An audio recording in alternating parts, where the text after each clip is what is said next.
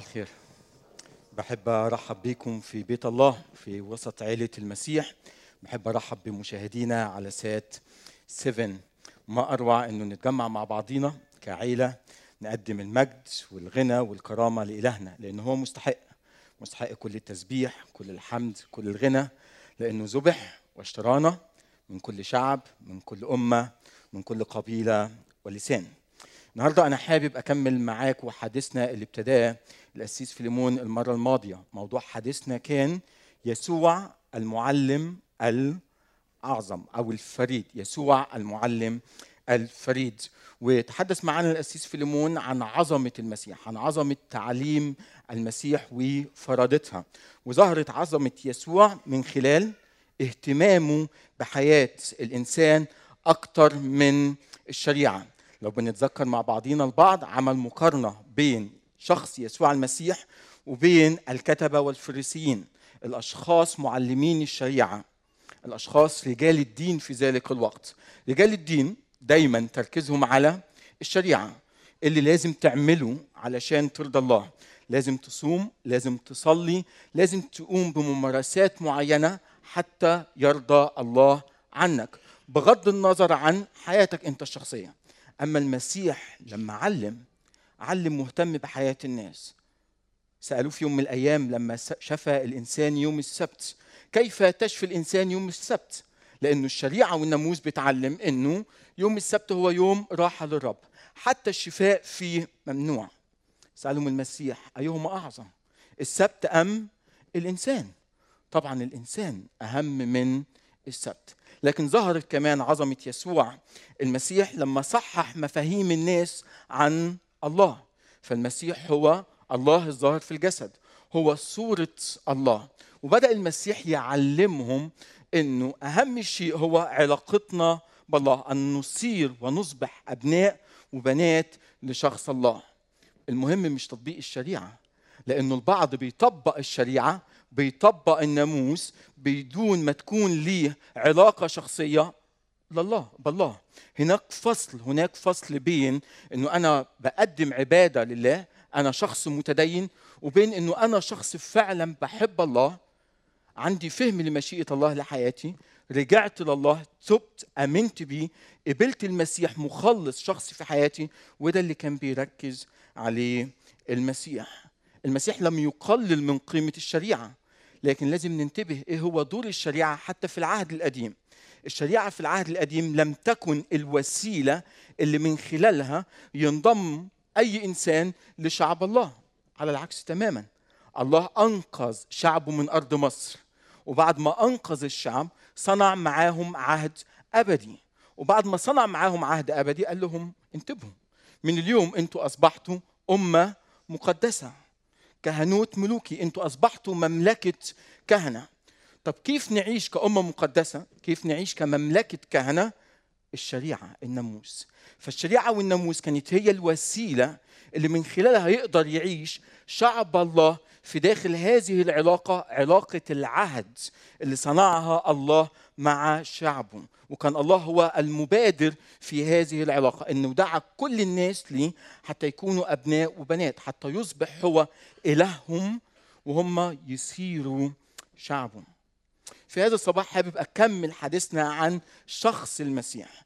المرة اللي فاتت تكلمنا عن تعاليم المسيح. النهاردة هنتكلم أكتر عن الوسيلة اللي استخدمها المسيح حتى يوصل هذه الرسالة.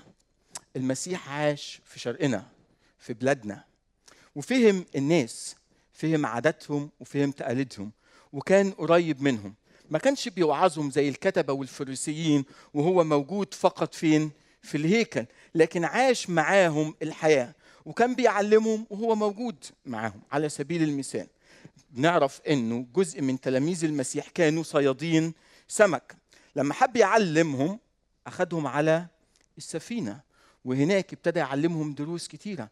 علمهم في وسط البحر الهاجي الهائج إنه يثقوا في شخص الله. لماذا أنتم مضطربين؟ ليه أنتم خايفين؟ ولما ظهر سلطان يسوع على البحر يقول الكتاب المقدس إنه بهتوا التلاميذ وابتدوا يستغربوا يقولوا من هو هذا اللي ليه سلطان على البحر؟ من هو هذا اللي ليه سلطان على كل الخليقة؟ لما ابتدى كمان يعلم الشعب في يوم من الأيام طلع على السفينة وبدأ يعلم الجميع أو الشعب اللي كان موجود وهو على السفينة. لكن أيضا المسيح كان بيعلمهم في مكان وفي رأيي الشخصي كان هو المكان المفضل والمحبب ليسوع المسيح وهو البيت البيت. المكان اللي كان فيه بيدعوه الناس أو هو بنفسه يذهب لزيارتهم. وفي الشرق القديم زي ما في شرقنا النهارده أهم شيء في الضيافة وفي كرم الضيافة إنك تعمل إيه؟ إنك تعمل عزيمة كبيرة جدا. علشان تظهر اهتمامك بالضيف اللي جاي عندك. فإحنا أهل الشرق بيقال علينا إن إحنا أهل قولوا معايا إحنا أهل كرم.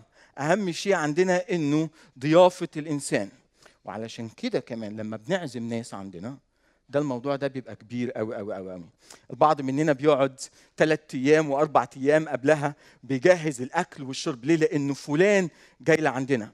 فعندنا وقت كبير بنقضيه علشان نجهز لعزيمة كبيرة جدا. مش بس كده لو في فرصة زي ما عملنا امبارح وسألت إيه هي أهم الأطباق اللي بتقدموها بصراحة الإخوة العراقيين امبارح قدموا لينا أطباق مهمة. لما بيعزموا شخص لازم يعملوها وصل بيا الحال امبارح إن أنا كنت عايز أنهي الخدمة والوعظة بدري وأقول لهم من الأفضل إنه نروح ناكل عندكم في البيت. وأنا عارف إنه لو أعطيت البعض منكم الفرصة سواء لبنانيين أو سوريين أو غيره عندنا أطباق شهية. لما بيجينا ضيف بنحاول إنه نقدم أفضل ما عندنا لهذا الضيف. علشان كده مش بيهمنا بس إنه نجهز الأكل ونعمل أفضل ما عندنا لكن في عادات وتقاليد إحنا بننتبه ليها دايما لما نعزم شخص اللي عندنا في البيت. أول حاجة محتاجينها على سبيل المثال والسيدات هيوافقوني الرأي إنه أهم شيء إنه البيت لازم يكون نظيف. مش هينفع إنه نعزم حد عندنا إلا لما نهتم بنظافة البيت. ولما يجي ضيف في بعض العادات أو الثقافات إنه لازم نطلع نستقبل الضيف لما يجي من على الباب لأنه ده تقدير واحترام. ولو الضيف موجود عندنا كمان في البيت بنحاول دايما نستقبله بوش مبتسم بوش بشوش وعلى رأي المثل اللي بيقول لاقيني ولا ترديني. يعني أعزمني عندك قابلني بابتسامة حلوة رحب بيا في بيتك أهم من نوع الأكل اللي أنت هتقدمه ليا. لأنه أصعب شيء إنه شخص يعمل لك عزيمة كبيرة جدا جدا وهو مكشر في وشك. تحس ان هو عزمك على لقمة وهو زعلان أو غضبان أو ندمان ان هو عزمك عليها. علشان كده من الضروري ومن المهم إنه نقابل الناس بابتسامة حلوة. وشخص من الأشخاص إمبارح قال كمان الضيف لما يمشي من عندنا أهم شيء إنه نتأكد إنه كان ماشي راضي ومبسوط لأنه قضى وقت عندنا في البيت وشاف تصرفاتنا وشاف حياتنا وخرج وهو راضي علينا. فالضيافة وكرم الضيافة شيء مهم وبياخد وقت كبير من حياتنا. بعتقد ده اللي فهمه المسيح وعرف إنه أهل الشرق الناس اللي كان عايش في وسطيهم يهمهم الضيافة يهمهم عزومة الآخرين والمسيح فهم حقيقة مهمة. إنه لما بتعزم شخص عندك في البيت زي ما بيقول المثل كمان عندنا أنت بتعتبر هذا الشخص منين؟ من أهل البيت. علشان كده لما كمان بتعزم شخص عندك وهو يجي يقول لك شكرا على العزومة الكبيرة اللي أنت عزمتها على المجهود اللي أنت قضيته علشان تحضر ليا بتقول له ما تقولش كده. ده أنت واحد من البيت. انت اصبحت واحد من العيلة. إحنا مش بنعمل ده ليك وعزمناك في بيتنا لانك ضيف لكن لأن إحنا اعتبرناك واحد من العيلة. المسيح لما ابتدى يقضي وقت مع الناس كسر كل الحواجز اللي حاول يضعها رجال الدين بينهم وبين معلمين الشريعة بينهم ما بين الله. راح قعد معاهم قبلهم أكل في وسطيهم وكان دايما اختلاف المسيح مع رؤساء الدين واليهود إنه كيف تجلس وتأكل وتشرب مع العشرين والخطاة ده شيء مش مقبول. لو أنت نبي لو أنت معلم أنت المفروض تعزل نفسك تماما عن كل هؤلاء الأشرار. ولو عايز تعلمهم ما عندك الهيكل. علمهم في الهيكل. المسيح رفض هذا لأنه كان بيعرف إنه احتياج الإنسان ليس فقط للذهاب للهيكل ليس فقط الذهاب للكنيسة. الإنسان محتاج قبل كل شيء لحد يحبه لحد يقبله لشخص يفهمه لشخص يحس إنه هو مهما كانت تصرفاته مهما كان سلوكه هو محبوب. عنوان عظتنا في هذا الصباح هو ضيوف على مائدة الملك ضيوف على مائدة الملك هل الكتاب المقدس بيعلمنا عن الضيافة؟ هل الكتاب المقدس بيعلمنا عن الكرم؟ والسؤال كمان اللي مطروح في هذا الصباح إنه كيف إحنا كمؤمنين كعائلة المسيح نكون أو نستخدم نستخدم الضيافة وكرم الضيافة حتى تكون فرصة نشهد فيها عن محبة الله. ده اللي عمله المسيح. استغل البيت استغل الضيافة استغل العزومة والقعدة الحلوة مع الناس على الطاولة وابتدى يعلمهم عن من هو الله. لذلك كانت المائدة هي المكان المفضل وأهم الأماكن اللي استخدمها المسيح حتى يعلم الناس عن الله ويعلم أيضا تلاميذه. حابب أشارك معاكم في نقطتين النهاردة. النقطة الأولى هي أنه ملكوت الله هو ملكوت ضيافة. ملكوت الله هو ملكوت ضيافة. والشيء الثاني إن كان المسيح أظهر كرم الضيافة كيف نحن كيف نحن كمؤمنين نقدر نتشبه بيسوع المسيح ونعيش حياة الضيافة؟ دعونا نقرأ مع بعضنا البعض من إنجيل لوقا والأصحاح الرابع عشر. إنجيل لوقا أصحاح 14 والأعداد من 15 إلى نهاية العدد 24 لكن في البداية حابب أحط هذا الكلام في السياق. بيبتدي لوقا بالعدد الأول في أصحاح 14 بهذه الكلمات. وإذا جاء إلى بيت أحد رؤساء الفريسيين في السبت ليأكل خبزا كانوا يراقبونه. حاجتين هنا. أول شيء أنه المسيح بيتجمع مع الناس في البيت. واللي كان عازم أو صاحب هذه العزيمة الكبيرة هو شخص مسؤول شخص ليه مكانة بين الكتبة والفريسيين. لكن في نفس الآية بنلاحظ إن هناك بعض الناس اللي كانوا بيراقبوا المسيح. هنتكلم أكتر بالتفصيل لكن في البداية المسيح وهو قاعد على الطاولة معاهم علمهم درد ثلاثة دروس لاهوتيه مهمة. أول شيء لما شاف شخص في السبت ابتدوا يحتجوا.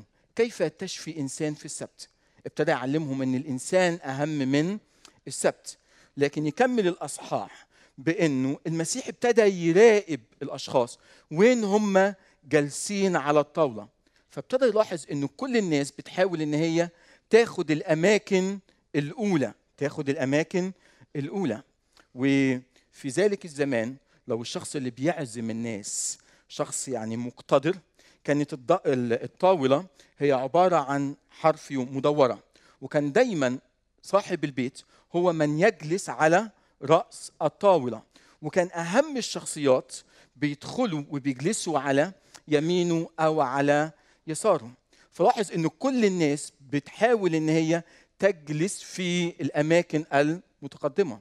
ابتدى يعلمهم التواضع. إنه لما تدخل حاول إنك تجلس في الأماكن الخلفيه لألا تجلس في الأماكن الأمامية ويكون صاحب البيت عازم شخص مهم ولما يجي يضطر إنه يجي ويستأذن منك ويعمل إيه؟ ويحرجك قدام الناس وتقعد فين؟ في المكان المتأخر. ده تاني درس علمه المسيح، لكن الدرس الثالث اللي اتكلم عنه المسيح هو نوع الناس الحضور مش بس فين المكان اللي تجلس فيه. ابتدى يلاحظ إنه كل الأشخاص اللي حاضرين من الواضح إن هم أشخاص مقتدرين أشخاص ليهم مكانة يمكن أشخاص رجال دين. ابتدى المسيح يعلمهم درس مهم. هو الكرم. لما تكرم شخص لما تعزم شخص عندك ما تتوقعش أو ما تنتظرش من هذا الشخص إنه يرد ليك العزيمة. وابتدى يقول لهم لو أنتوا عزمتوا شخص مقتدر النتيجة إنه هذا الشخص المقتدر هيعمل إيه؟ هيعزمك كمان مرة لكن لو أنت عزمت شخص عنده احتياج غير قادر انه يرد ليك العزيمة اذا هذا الشخص أنت هتنال عنه المكافأة من أبوك الذي في السماوات. وهو قاعد وبيعلمهم. العدد الخامس عشر جه واحد من الحضور وبدأ يقول هذا الكلام. فلما سمع ذلك واحد من المتكئين الجالسين مع يسوع قال لهم طوبى لمن يأكل خبزا في ملكوت الله. يا بخت الإنسان اللي هياكل خبز معاك في ملكوت الله. هذا مدح للمسيح. لكن المسيح ابتدى يلفت انتباه الأشخاص اللي معاه وهذا الشخص لحقيقة مهمة. وابتدى يعلمهم ما هو ملكوت الله. هو ملكوت الله فقال هذه الكلمات. فقال له إنسان صنع عشاء عظيما ودعا كثيرين وأرسل عبده في ساعة العشاء ليقول للمدعوين تعالوا لأن كل شيء قد أعد. كانت العادة في ذلك الزمان إنه تقدم الدعوة قبلها بكذا يوم. ولما يجي وقت العشاء إنه السيد يبعت العبد ويعزم الناس يقول لهم العشاء جاهز يا أهلا وسهلا بيكم الطاولة جاهزة تعالوا. لكن كان في أمر مهم هنا من الأشخاص اللي عزمهم هذا السيد. فابتدأ الجميع برأي واحد يستعفون أو يعتذرون. قال له الأول إني اشتريت حقلا وأنا مضطر أن أخرج وانظره أسألك أن تعفيني أنا بعتذر. أنا اشتريت حتة أرض قطعة أرض وأنا محتاج إنه أروح وأطل عليها. وقال آخر إني اشتريت خمسة أزواج بقر وأنا ماضي لأمتحنها. أسألك أن تعفيني. بعتذر.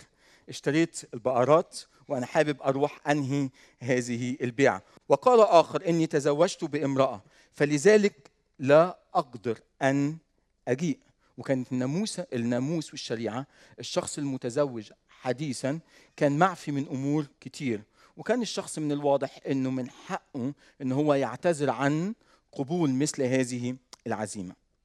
فأتى ذلك العبد وأخبر سيده بذلك. تخيل معايا.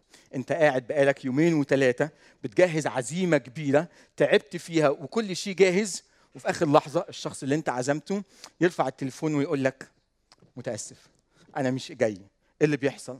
أول شيء بنفكر يعني بعد كل التعب والمجهود الشخص ما يجي بنحس إنه زعلنا إنه اتضايقنا. يقول الكتاب المقدس حينئذ غضب رب البيت زعل رب البيت وقال لعبده اخرج عاجلا إلى شوارع المدينة وأزقتها. الحفلة جاهزة. الأكل موجود على الطاولة. إحنا عملنا عزومة كبيرة ومش هنرمي الأكل. وإن كانوا المعازيم رفضوا العزومة خلاص إحنا هنكمل الحفلة. اطلع إلى الشوارع. وأي شخص هتلاقيه اعزمه. يقول الكتاب المقدس إنه وأدخل إلى هنا المساكين والجدع والعرج والعمي. فقال العبد يا سيد قد صار كما أمرت. أنا عملت هذا الشيء. لكن يوجد أيضا مكان. فقال السيد للعبد اخرج إلى الطرق والسياجات وألزمهم بالدخول حتى يمتلئ بيتي لأني أقول لكم إنه ليس واحد من أولئك الرجال المدعوين. يذوق يذوق عشائي ملكوت الله أول نقطة هو ملكوت ضيافة. ملكوت الله هو ملكوت ضيافة. إحنا ضيوف على طاولة الملك. يعلمنا الكتاب المقدس حقيقة مهمة. إنه إحنا كشعب إحنا كنا بعيدين عن الله. كانت الجماعة في ذلك المثل الجماعة اليهود كانوا هم في قناعتهم إن هم أبناء إبراهيم إن هم رجال دين هم من حفظوا الشريعة هم الأشخاص اللي صنع معاهم الله العهد هم اللي ليهم الأحقية إن هم يكونوا من هؤلاء المعزومين على هذه المائدة. وكان في كل تخيلهم إنه المفروض رب البيت المفروض الله ما يعزمش الغرباء الأشرار الخطاة اللي بعيدين عن شعب الله الأشخاص الذين هم يهود. هذه هي الفكرة اللي في مخيلتهم. وأوقات كتير هذه الفكرة في مخيلتنا إحنا أيضا. البعض مننا معتقد إنه هو الأحق بإنه يصبح ابن أو بنت لله. الأسباب؟ أنا كبرت في بيت مسيحي أنا كبرت في عيلة مسيحية. الكنيسة اللي أنا جاي منها كنيسة ليها تاريخ عريق. أنا أو أنا جاي من ديانة ليها أيضا تاريخ عريق. فإحنا أولى بهذه العزومة. إحنا أولى انه نكون من ضمن شعب الله. والأشخاص اللي أوقات كتير بيفكروا بهذه الطريقة في الحقيقة هم بيرفضوا نعمة الله. وده اللي حصل من المعازيم. صحيح رب البيت عزمهم لكن هم عملوا إيه؟ رفضوا.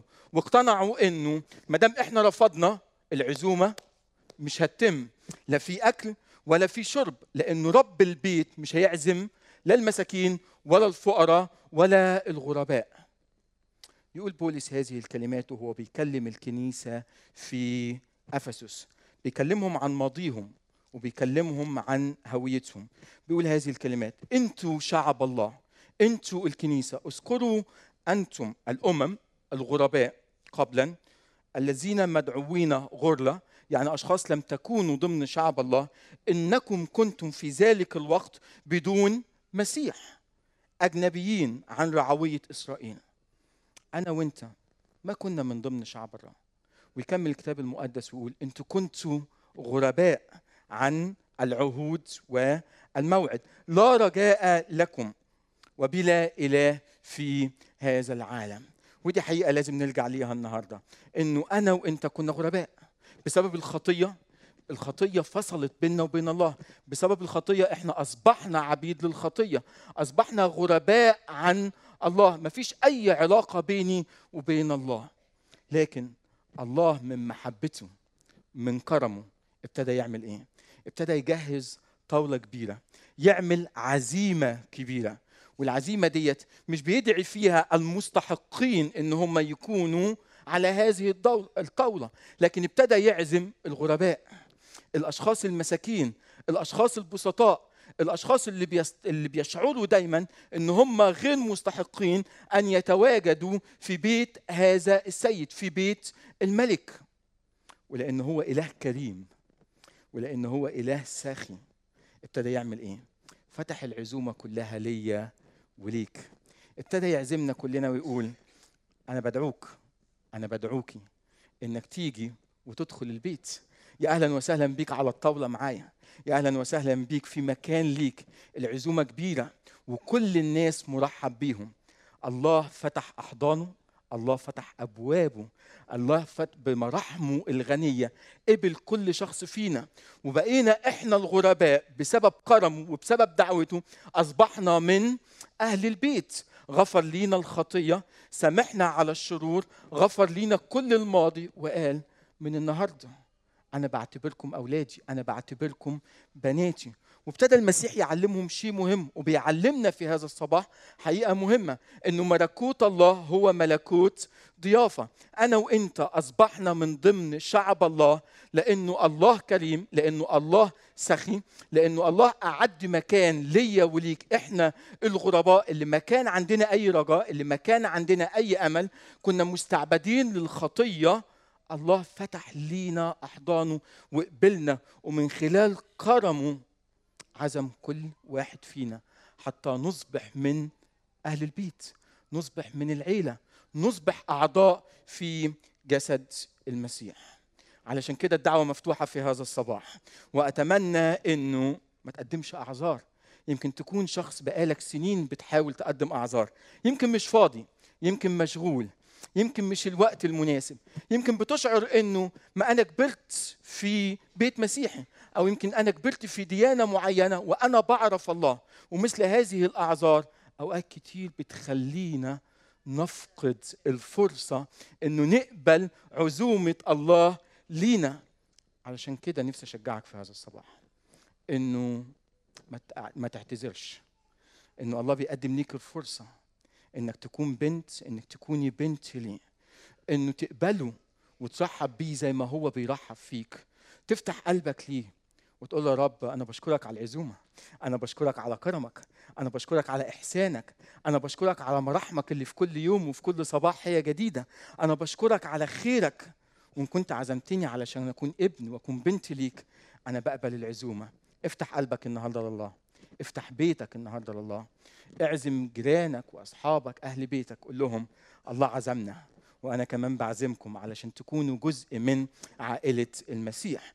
لكن كمان النقطة المهمة إنه نتذكر إنه كلنا ضيوف على مائدة الملك. كم مرة رحت عزومة وفي العزومة ديت كان في ناس كتير جدا موجودين. وأوقات تلاقي شخص بيتصرف في هذه العزومة وكأنه هو صاحب البيت. وانت بتشاهد هذا الشخص وبتشوف كل تصرفاته أحيانا بتسأل هو ليه بيتصرف بطريقة غريبة؟ ما إحنا كلنا معزومين هو ليه بيتصرف وكأنه هو صاحب البيت؟ أوقات كتير بننسى انه كلنا إحنا أولاد الله إحنا بنات الله إنه إحنا كلنا ضيوف على مائدة الملك. محدش فينا ليه فضل على التاني صحيح؟ محدش فينا أحسن من التاني. انت مش موجود هنا لأنه انت من دولة معينة ولا من دين معين. انت مش موجود هنا لأنه انت عندك شهادة ولا لأنه بيتك احسن من بيت فلان ولا سلوكياتك احسن من سلوكيات فلانة ولا لأنه تربية ولادك افضل من تربية ولاد فلان. إحنا موجودين هنا كلنا ضيوف على مائدة الملك. لأنه هو قبلنا زي ما إحنا إحنا موجودين هنا لأنه هو إله كريم. علشان كده في هذا الصباح محتاجين نتعلم التواضع. محتاجين نتعلم التواضع.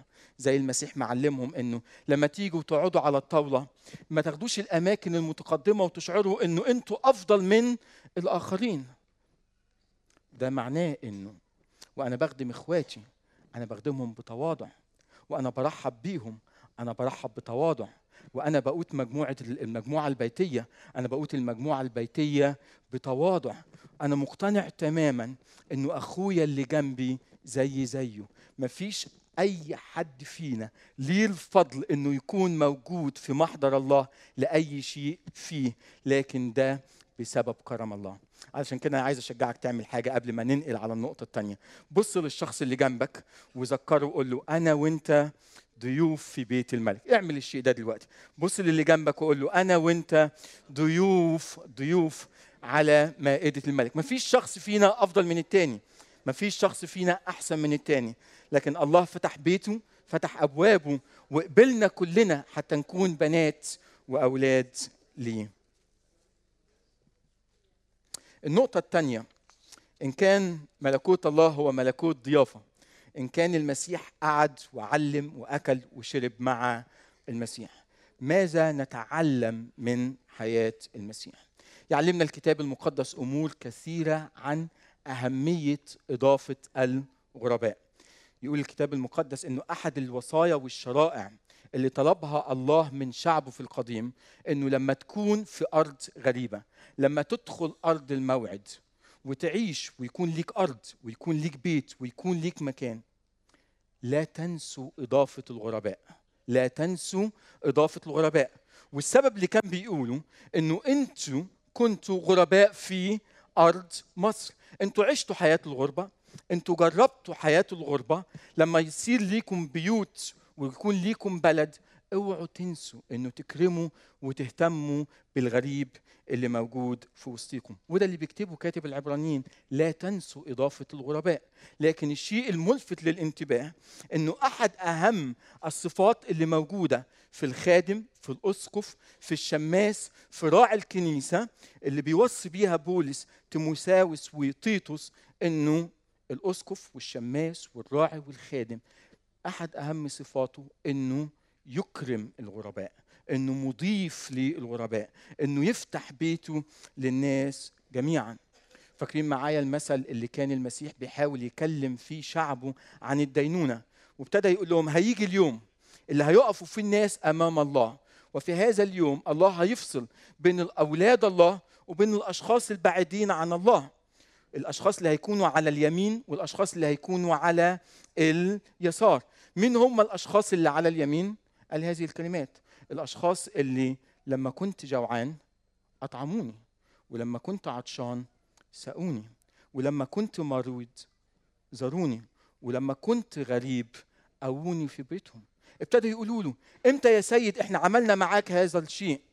قال لهم لو أنتوا اهتميتوا بأحد هؤلاء الأصاغر أنتوا في الحقيقة اهتميتوا بيا أنا. وكأنه المسيح كان عايز يعلم الشعب من البداية إنه لازم تكونوا أهل كرم لازم تكونوا أهل ضيافة. الأشخاص اللي هيكونوا على يمين الله الآب هم الأشخاص اللي هيهتموا بالشخص الجعان بالشخص التعبان بالشخص المريض بالشخص الغريب. لكن الحاجة المهمة اللي هنتعلمها من المسيح إنه الطاولة الطاولة هي المكان الأفضل حتى نشارك نشارك الإنجيل مع الآخرين. البعض مننا دايما بيفكر في الكرازة. دايما بنفكر إنه إزاي أشارك محبة الله مع الناس. في نقطة هنا مهمة إنه في وسائل كتيرة بنستخدمها علشان نشارك الإنجيل. من خلال آه، شبكات التواصل الاجتماعي من خلال التلفزيون من خلال المهرجانات الكرازية من خلال الكتب. في هناك وسائل كتير وهذه الوسائل كلها مفيدة كلها جيدة. وناس كتير عرفت المسيح ألاف عرفوا المسيح من خلال هذه الوسائل. لكن النهاردة أنا حابب أركز عن حياتك وحياتي أنا وإنت. اللي ما لنا الفرصة يمكن نقف قدام شاشات التلفزيون أو نكون في مهرجانات كبيرة أو يمكن ما بيكون عندنا الفرصة إنه نكتب كتب ونشارك. كيف أنا فيا أشارك المسيح مع الآخرين؟ السؤال البسيط إنه أو الإجابة البسيطة تشارك الآخرين المسيح مع الآخرين لما يكون عندك الفرصة ويكون عندي الفرصة إنه نفتح بيوتنا ونكون أهل كرم. ونكون أهل ضيافة. لما نرحب بالناس والناس يبتدوا يسمعوا عن المسيح وهم جالسين في وسطينا. البعض عنده بعض الأفكار عن الكرازة ومشاركة الإنجيل. أنا في رأيي الأفكار ديت محتاجين نعيد ونفكر فيها ونقيمها مرة تانية. البعض بيفكر عشان أقدر أشارك المسيح عشان أكون كارز عشان أبشر بالمسيح أنا محتاج أعرف وأدرس الكتاب المقدس. أو ممكن أو من الضروري إن أنا أدرس في كلية اللاهوت. البعض التاني بيفكر إنه أنا محتاج أدرس الناس أتعلم الناس ثقافة الناس إزاي أقدر أوصل رسالة المسيح لهؤلاء الناس. البعض بيفكر أيضا إنه مشاركة المسيح مع الآخرين دي موهبة خاصة. ده موهبة خاصة. يعني لو أنا ما عنديش الموهبة ديت أنا ما ينفعش أكلم الناس عن المسيح يسوع. البعض بيفكر إن مشاركة الخبر السار هي عبارة عن شجار هي عبارة عن خناقة بنقوم بيها. البعض لما بيروح يشارك المسيح هو في الغالب مش بيشارك المسيح هو بيشارك أكتر عن كنيسته بيشارك أكتر عن دينه بيشارك أكتر عن طائفته وبيتحول الحوار إنه كنيستي أحسن من كنيستك طائفتي أحسن من طائفتك ديني أفضل من دينك. وبدل ما بنشارك محبة المسيح مع الناس بنحس إن إحنا دخلنا في صراع في شجار في عداوة مع الناس واحيانا كتير بنخسر الناس اللي لينا بيهم علاقة قوية بسبب الأسلوب اللي بنشارك فيه محبة المسيح مع الآخرين. البعض بيفكر إنه الراعي هو المسؤول إنه الكنيسة هي اللي مسؤولة إنه لجنة الكرازه هي اللي المفروض تشارك المسيح مع الآخرين. وآخر نقطة هنا محتاجين نعيد فيها التفكير. البعض بيفكر إن مشاركة الإنجيل هي خطوة واحدة. هو حدث شيء بنعمله بخلص الواجب اللي عليا بريح ضميري. أنا قمت بالمهمة إن أنا كلمت شخص بسرعة سواء كان قبل أو ما قبلش. دي مسؤوليته. أما الدور اللي عليا فأنا قمت بيه ونفذته. اللي بيعلمه لنا المسيح حاجة مهمة إن الكرازه إن مشاركة محبة الله مشاركة الخبر الصار. عمره ما كان حدث. عمره ما كان حدث. ده أسلوب حياة. ده أسلوب حياة. زي ما اتكلمت في البداية كيف شارك المسيح محبة الله مع الآخرين؟ كيف علمهم التواضع؟ كيف علمهم المحبة؟ كيف علمهم إنه يكونوا يقدموا الكرم ويكونوا كرماء بدون ما يقبلوا أو ينتظروا عزومة من آخرين؟ علم المسيح وتلمذ شعبه على طاولة الطعام. علشان كده أنا عايز أشجعك في هذا الصباح. لما أصبحنا مؤمنين في شيء أوقات كتير حصل ومحتاجين ننتبه ليه.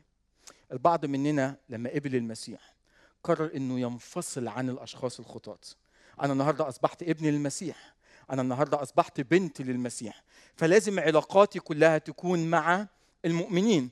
أما الخطاة الأشخاص اللي كان لي علاقة بيهم من زمان أنا المفروض ما أكونش متواجد معاهم. واللي حصل إنه مع الوقت بعدنا عن العالم وأصبحت كل علاقاتنا هي مع المؤمنين وملناش علاقات مع الناس البعيدين عن الله. النقطة الثانية اللي بصلي من كل قلبي إنك تنتبه ليها في هذا الصباح. البعض مننا اتقطعت علاقاته مع الأهل أوقات مع شريك الحياة أوقات مع الصديق اللي اتربيت معاه. والسبب لأنه أنت بتحضر في كنيسة بتختلف عن كنيسته. أسلوبك لا يتلائم مع أسلوبه. أسلوب عبادتك مش بيتفق هو معاك فيه.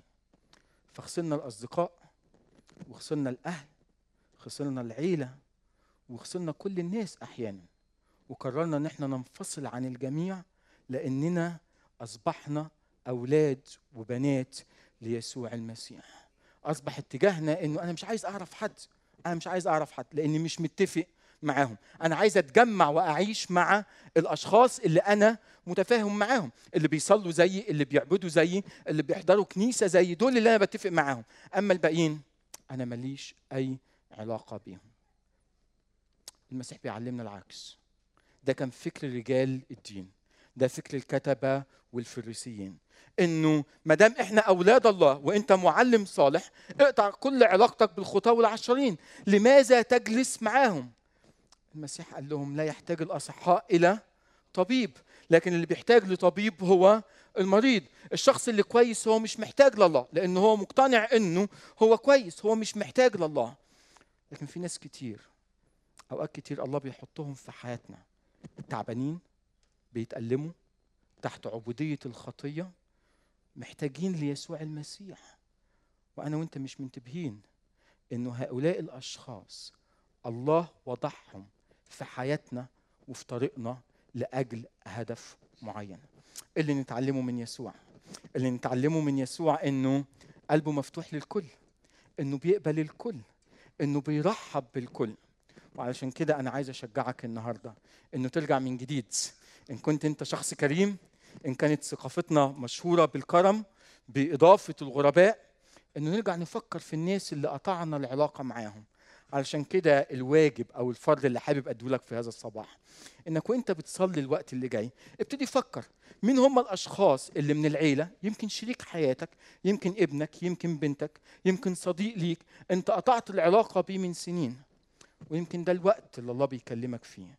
وبيقول لك ارجع مرة تانية افتح قلبك لفلان. ارجعي مرة تانية اعملي أكلة حلوة واعزمي فلانة. ارجعوا مرة تانية اتصالحوا مع فلان اللي أنتوا قطعتوا معاه العلاقة بقالكم سنين. أنا حابب أديكم قبل ما أختم ما هي صفات ما هي صفات وخصائص اللي المفروض يمتلكها الشخص اللي بيشارك محبة المسيح مع الآخرين. في هناك صفات مهمة جدا جدا. جاهزين ليها؟ أول شيء عايزكم تصحوا معايا عشان أنا هختم بهذه النقطة. أول شيء كم شخص فيكم عنده طاولة في البيت؟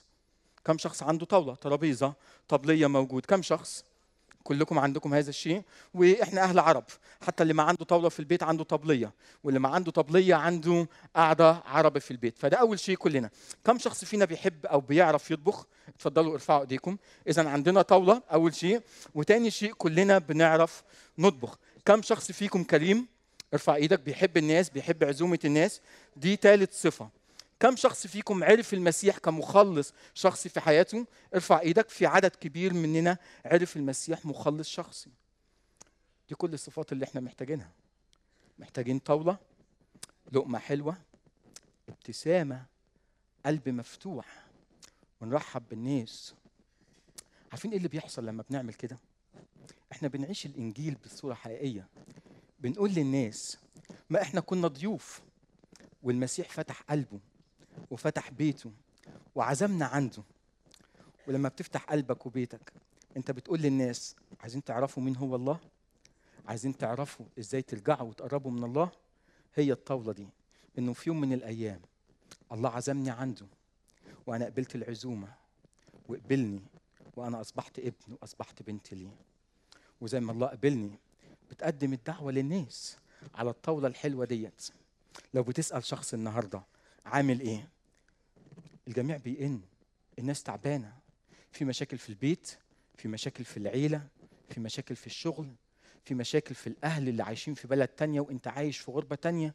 الجميع بيئن. الخليقة كلها تعبانة. والناس محتاجة إيه؟ أنا وأنت محتاجين إيه؟ محتاجين حد يسمعنا. محتاجين حد يحبنا. محتاجين حد يرحب بينا. محتاجين حد يصلي معانا. محتاجين حد يحكي لنا عن محبة الله. وإزاي الناس هتختبر محبة الله؟ إن كان الله كان كريم ليك أنت محتاج تظهر كرمك للناس. إن كان الله حبك فأنت حب الناس. إن كان الله قبلك بغض النظر عن لونك وشكلك وإمكانياتك وشهاداتك وطريقة سلوكك أنت كمان اقبل الناس في بيتك مهما كان شكلهم مهما كان لونهم مهما كانت ثقافتهم. زي ما الله رحب بيك كضيف عنده على طاولة الملك. أنا عايز أدعيك النهاردة إنه ترجع تفتح بيتك مرة تانية. ترجعي مرة تانية تتصالحوا مع المجتمع تتصالحوا مع الناس اللي أنتوا قطعتوا معاهم العلاقات لأنه ده هدف المسيح. في الختام لما صلى المسيح صلى هذه الكلمات لست أسأل أن تأخذهم من العالم. أنا مش عايزك تاخدهم من العالم لأنه أنا عايزهم يكونوا نور وملح في العالم. لكن أنا عايز أنك أسألهم أن تحفظهم من الشرير أنا عايزهم يعيشوا يعلنوا محبة الله يقبلوا الجميع. وهم بيعيشوا مع الخطاة والعشرين والناس البعيدين عنك. هيحفظوا نفسهم من الشرير لكن في نفس الوقت هيعلنوا محبة المسيح للجميع. ملكوت الله ملكوت ضيافة. وفي النهاية وإحنا بنصلي أنا عايز أدعوك. إن كان إلى الآن ما قبلتش عزومة الله ليك. الباب مفتوح الطاولة موجودة. والله بيقول لك لسه في مكان. يا أهلا وسهلا بيك يا أهلا وسهلا بيكي تعالوا اقبلوا المسيح كمخلص شخصي وهو هيغير حياتكم. لكن لو قبلت المسيح في حياتك في هذا الصباح أشكر الرب وقول له بشكرك لأن أنا موجود هنا لأنه أنت كريم لأنه أنت عزمتنا وإحنا قبلنا العزومة ديت. لكن في النهاية وأنت بتصلي صلي وقول له يا رب ساعدني أغفر ساعدني أسامح ساعدني أرجع أتصالح مرة تانية مع الأهل مع العيلة مع الأصدقاء. ونعلم محبة الله للجميع. آمين.